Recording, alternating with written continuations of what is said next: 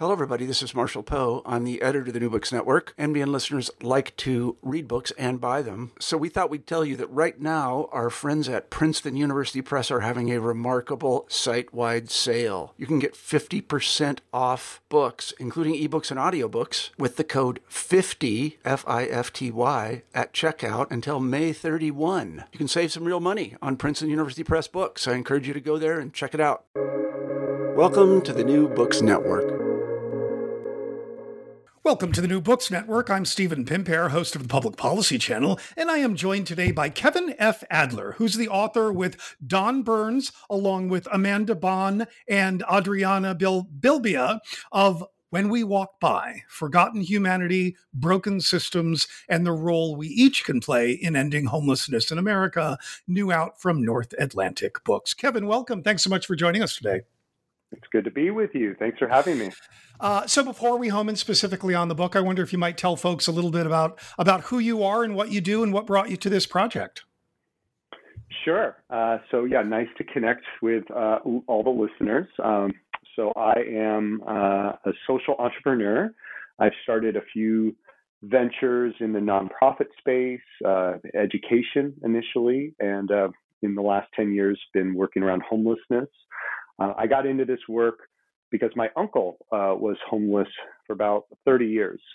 Uh, but you know, never thought of him as a homeless man per se. It was really just a beloved member of my family, and it was after he passed away on the streets at the age of 50 that I started thinking, gosh, everyone I'm walking by, you know, that's someone's son or daughter, brother or sister, or maybe some kid's beloved uncle. Uh, so that was really the starting point for me on this journey. I, I live in the Bay Area uh, and um, have a background as a sociologist, which really informs some of the theories that we use at Miracle Messages around relational poverty and the importance of social capital. So perfect. So I want I want to talk about miracle messages and this notion of relational poverty. But before we do, I wonder if it might be useful to just lay a little bit of groundwork for folks. What do we know about the scale and scope of the problem? Right? How many people in the U.S. likely experience homelessness, and what do we know about who they are? Yeah, uh, great, great starting point. Uh, so every night in the United States, uh, nearly 600,000 people uh, of all backgrounds are experiencing homelessness. Uh, that's on any given night, according to the pit counts. Um, the actual number, 582,000, something in there, but about 600,000. Um, and in this book and through our research, we estimate that the number of people who experience homelessness at some point over the year, uh, though maybe they self resolve um, or double up, triple up with friends, and it becomes invisible to you know pit count uh, canvassers. And that's the point in time count that gets point, done yeah. once a year, right? To count people who are in shelters or on the street.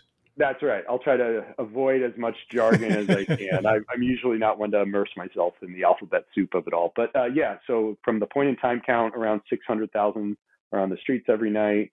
But we estimate that it's as much as 10 times that amount uh, who experience homelessness over the course of the year.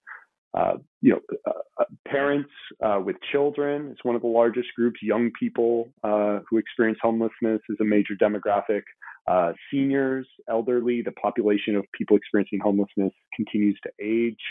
Uh, but it's uh, that you know we also have a very you know clear mm, uh, uh, vision of what homelessness is, which is often a very unsheltered street homelessness, which does account for a large percentage. In California, it's, it's uh, you know about half of the country's unsheltered population lives in California, but it, it's not nearly the, the entirety, let alone the majority of people who do experience homelessness. Mo- most of the folks who do experience homelessness um, look, you know, uh, invisible in, in terms of whether we perceive them as homeless.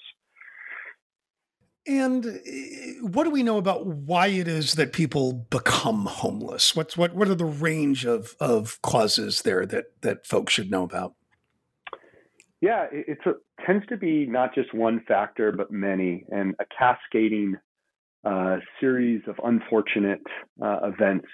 Uh, you usually about one out of every three people in the Bay Area, at least, uh, attribute some form of relational brokenness as a cause of homelessness.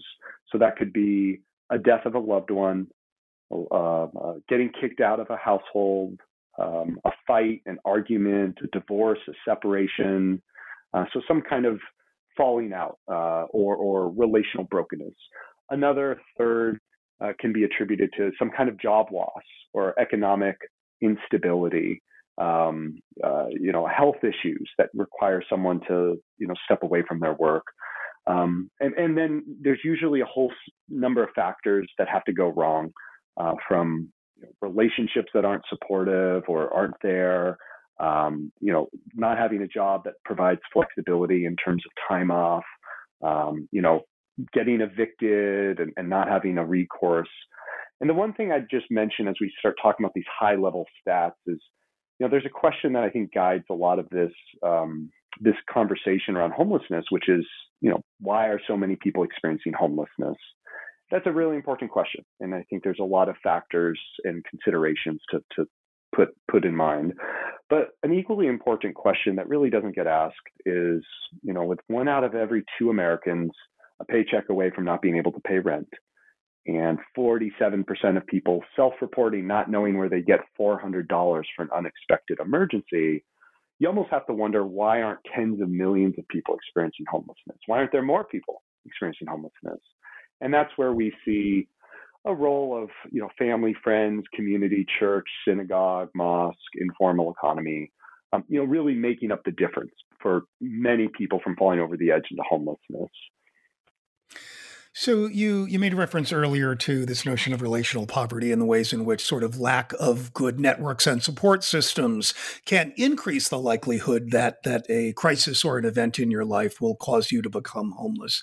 Can you talk, first of all talk a little bit about about what you mean when you talk about relational poverty and what that means to someone who is unsheltered? How does how does that play into their sort of day to day life and their ability to uh, become sheltered again?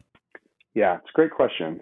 Well, the way I think of relational poverty in pretty simple terms is a type of severe isolation and loneliness that often is accompanied by a level of stigma and uh, even shame that is almost impossible to try to imagine if you haven't gone through it uh, you know, disconnection uh, and isolation and loneliness for our neighbors experiencing homelessness can be, uh, inc- it's a form of poverty that gets overlooked and it can be deadly.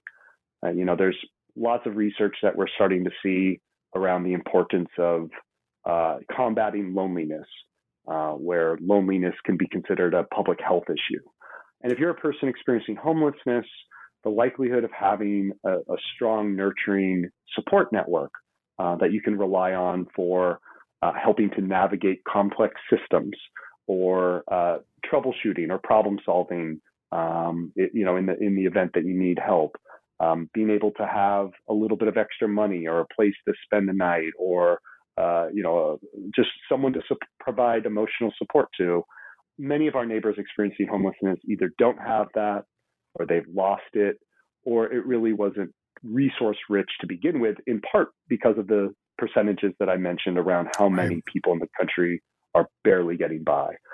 Um, and so we don't, you know, I don't think of relational poverty as any kind of silver bullet for ending homelessness. Uh, you know, housing uh, is front and center. You know, criminal justice, uh, racial justice, uh, health disparities. But you are relationally relationally impoverished, uh, the likelihood that you'll get into housing and then keep that housing, if you do get into housing, in the event of a health issue, job loss, emergency that's unforeseeable, is pretty unlikely.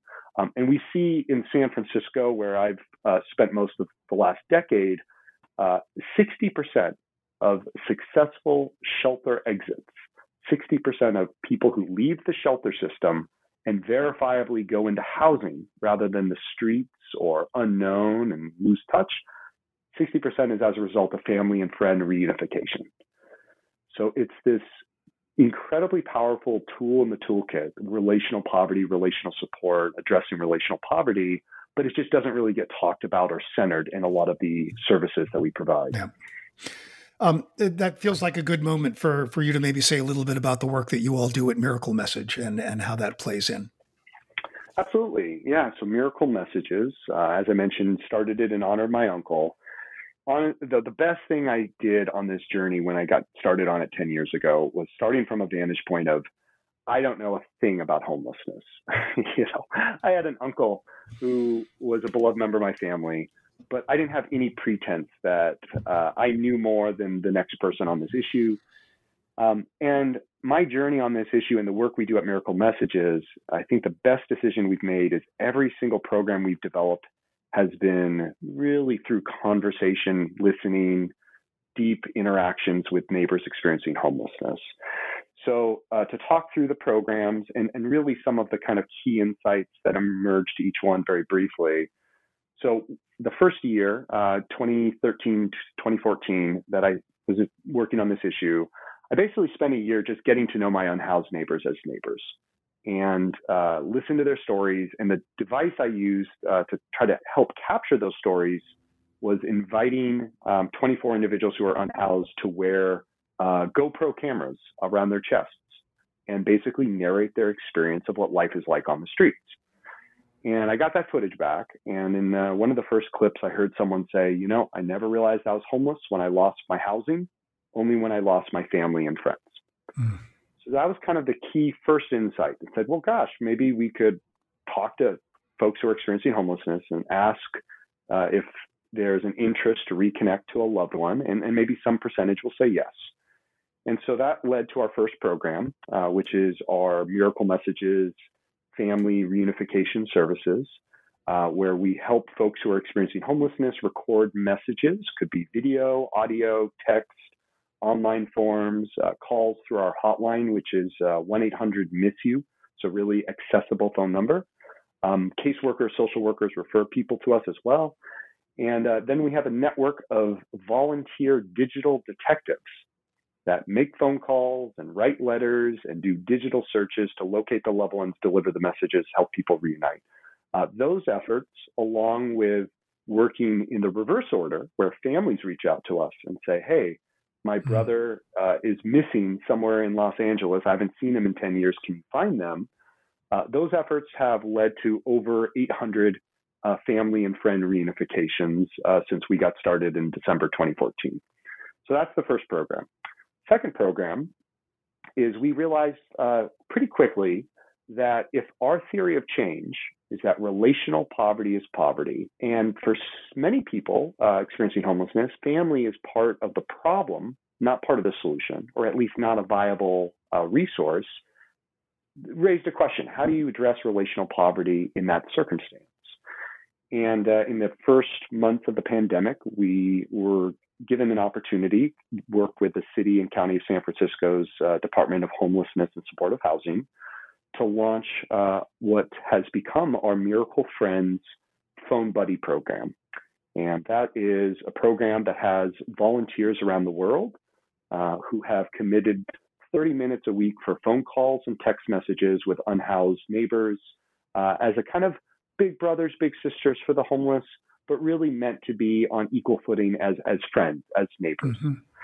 And that program, uh, again, through listening to the feedback that we heard from volunteers and our unhoused neighbors, though it was, uh, you know, embraced and, and something that was clearly something of value to the folks who were participating, we also started to hear, gosh, you know, this is, you've asked me to be friends with this person and, and, and I trust them. I love them. We have a relationship now but it's very hard for me to feel like we're on equal footing and to be friends when they don't know where they're going to get their me- next meal yeah. or they don't they lack money for yeah. you know putting gas in their car to get to work on monday and that's what led us to launch uh, what turned out to be uh, the first basic income pilot for individuals experiencing homelessness in the united states uh, where we initially raised $50000 distributed $500 a month for six months to 14 individuals, 10 of whom were experiencing homelessness.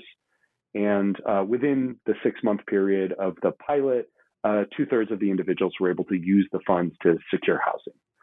And uh, that pilot has now grown to a $2.1 million uh, randomized control trial. We're working with researchers at USC, funding from google.org, uh, to really look at the power of direct cash transfers uh, in the form of basic income combined with the social support of a phone buddy. Uh, and that's our third program, which is our Miracle Money program. And, and those three programs, along with really creating avenues for everyday people uh, to get involved in this issue um, and embrace unhoused neighbors as people to be loved, not problems to be solved, that's really the core of what we do at Miracle Messages. And that to state what I think is probably obvious to a lot of people listening in, that is an approach that is very different from the typical ways in which people think about homeless people and and as you said they think of them as problems as a problem to be solved. You talk in the book about uh, uh, progressive paternalism that we find often in the service agencies that purportedly are are out uh, offering assistance to folks and the more uh, arguably american style of punitive paternalism. Can you talk a little bit about the ways in which you see those functioning in the ways that people think about and try to provide services to people who are homeless? Absolutely, yeah. It's uh, it's it's this book. If uh, if there was we had a lot of goals with it, but one goal that we had was to really not have um, an enemy that we looked at as the type of scapegoat for why all the problems are existing around homelessness. And the reason for that, uh, Stephen, is really because I think it's more important to hold up a mirror and to look into it and see all of our role in this human rights crisis of our time. Uh, so when it relates to paternalism, uh, I know I've been, you know, guilty as charged uh, to think of people experiencing homelessness perhaps as not being able to make the best decisions for themselves and their families. Um, you know, I relay in the book a story of uh, my friend Ronnie, who rejected uh, housing that was offered to him. And when I first heard that, Ronnie, you're experiencing homelessness, you're unsheltered, you have housing available to you, why on earth would you reject that? And he very patiently responded to me, well, it's in a neighborhood and in a housing complex where drugs are going to be present 24 7. And I know with my addiction history, if I get back into that building, I'm going to relapse and not make it. And so I'm holding out for senior housing.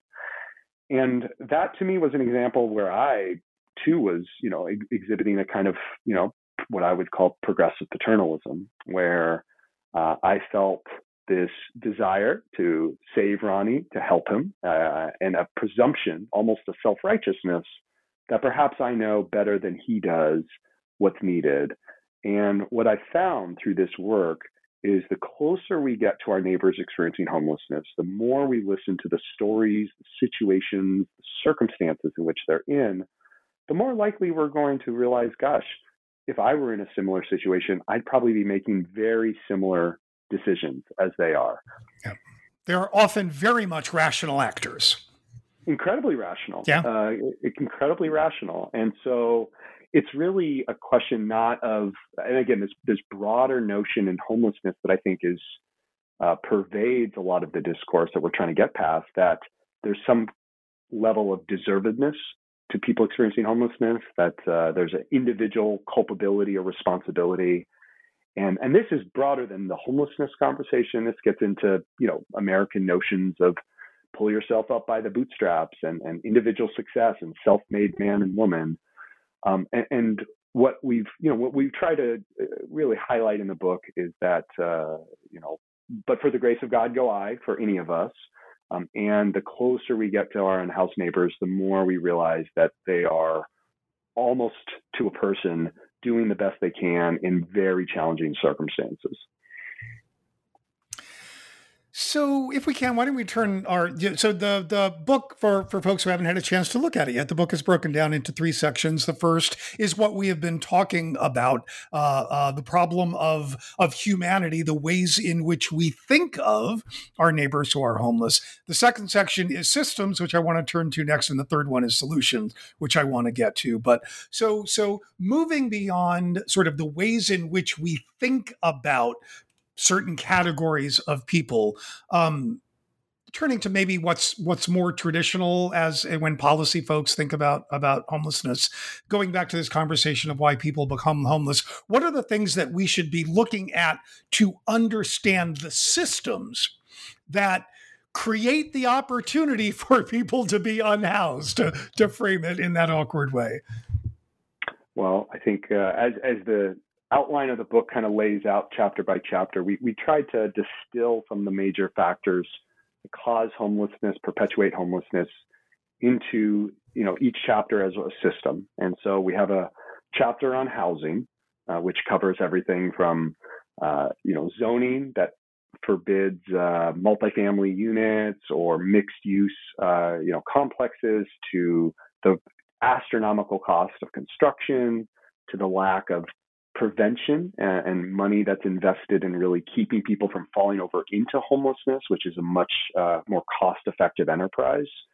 Uh, to these notions of deservedness, again, I, I, mean, I think there is a separation between the systems and the humanity elements, but they're also an interconnection uh, that uh, we, you know, don't believe that people have a right to be housed.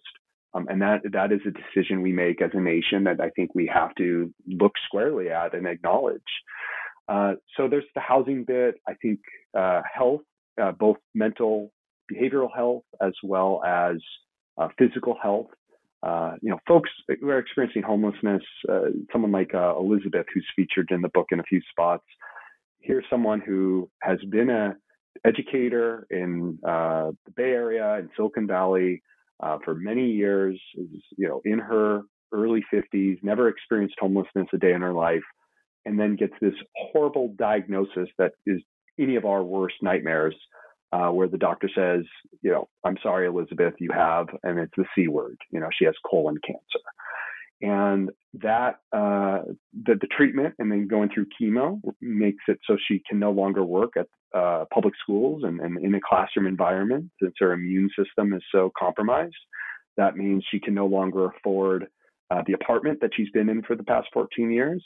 And for the first time in her adult, adult life, in her entire life, she finds herself in a in a shelter um, while going through chemotherapy. So we highlight, you know, the health, the elements of health, health disparities, uh, of, of what causes homelessness. Also, I think work, wages, and wealth. Uh, there's, uh, uh, you know, a, a, very powerful mother and son, uh, uh, Lainey and Gabe, who are featured in the income inequality chapter. and these two individuals I've known for about a decade. Both of them have worked almost the entire time I've known them, um, working either minimum wage or even below minimum wage jobs, and still not able to, you know, pull enough money together to pay rent, to afford a down payment, to pass the background check.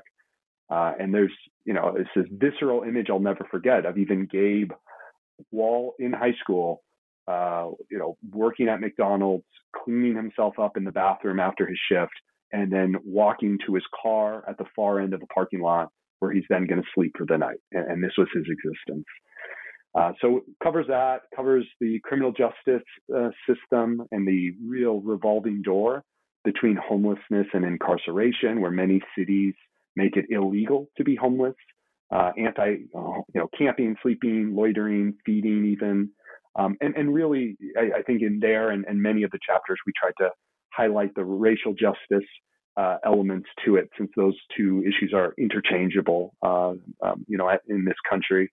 And then we h- highlight the youth and education aspects as well.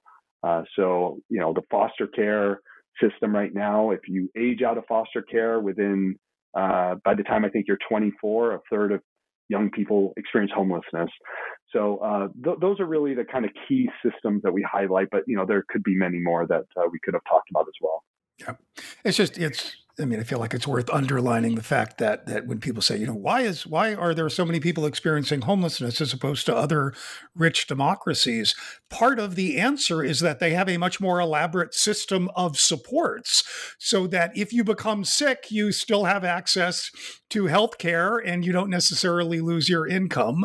That you know, on and on and on. It's sort of familiar to folks, but but I think I think we sometimes lose track of that, as you said, because of this this literally centuries old notion of of well if there's something wrong it's your own fault right? It's the land of opportunity so surely right? And of course the reality is that's just not true. That's just not the case. We don't have available accessible affordable housing. We don't have good well-paying jobs. We don't have supports for people with physical illness or mental illness or disability. And any one of those things can push you toward an experience of homelessness. But of course as as you pointed out earlier, one of those things can get you set into a feedback effect, right? So you, you know, you have a, a physical illness, you lose your job, you lose your housing, it exacerbates your illness, et cetera, et cetera. it's all well, very frustrating. Well said. I think you need to join us on our bookstore. um, so, Kevin, what do we do about it? Well, uh, I I think that is the question. Uh, for me, I, it begins really with getting to know a neighbor experiencing homelessness, because I could list off a bunch of policy solutions, and you know we could talk about all the work that needs to be done on the systems level. We can talk about all the ways we can you know be better humans to our neighbors experiencing homelessness. Um, I, as I said in the book at the closing, if you don't know someone who's currently experiencing homelessness by name, uh, as a neighbor, as a friend, as a family member, uh, I would invite you to go and get to know a neighbor who's unhoused. Uh, and the reason I think that's such an important starting point is because I actually believe that there is a tremendous amount of pent up, uh, not even pent up, but expressed anger, frustration, uh, you know, just almost verging on uh, volatility around this issue. Uh, people are tired and tired of so much money and time and energy being spent with so little to show for it. And I actually think our uh, you know systems around homelessness, the elected officials that we have, even the homeless service providers that you know we we rely on, have not done a great job looking to everyday people and saying you need to be part of the solution. Uh, it, it's really the mantra is, you know, trust us, we know what we're doing.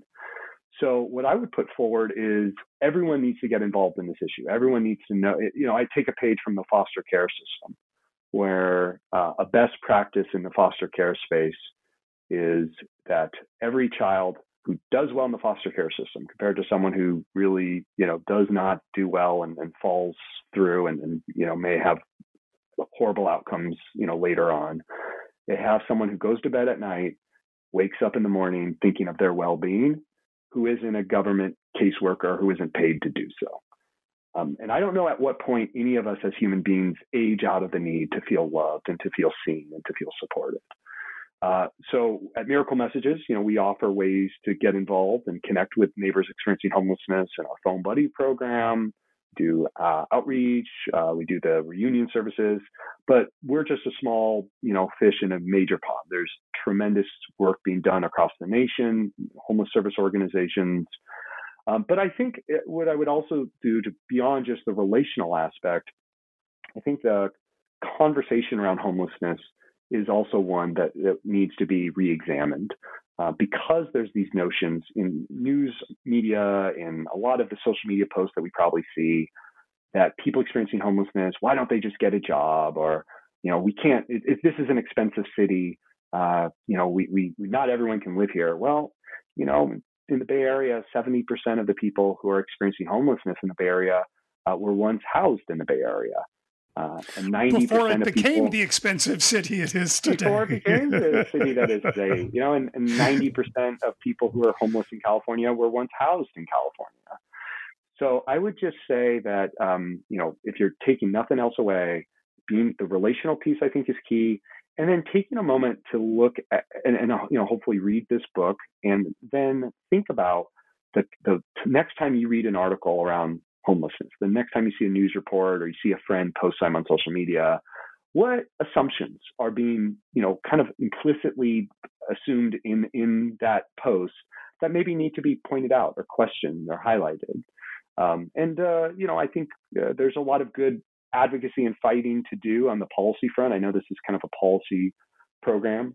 Uh, I think the uh, push uh, to basically make it so folks who are experiencing homelessness are required to go into shelters and assuming that uh, hey you know we can do sweeps and we can you know raze encampments and kick people out of the areas they're in and put them in shelters to me that shows a lack of familiarity about how bad most of the shelters are uh, at least in the bay area. Uh, so i think getting up close and personal doing what Bryan Stevenson called getting proximate uh, to the people that we want to serve, and in fact, being relational uh, to go even a step further is, I think, a, a key starting point. You're listening to Public Policy Channel of the New Books Network, and we have been speaking with Kevin F. Adler, who is the co-author with Don W. Burnes, along with Amanda Banh and Adriana Bilibia. Oh, excuse me, I keep messing up poor Adriana's name. Bilbija of When go. We Walk By. Forgotten Humanity, Broken Systems, and the Role We Each Can Play in Ending Homelessness in America from North Atlantic Books. Kevin, thank you so very much. Yeah, it's been a pleasure. Thank you.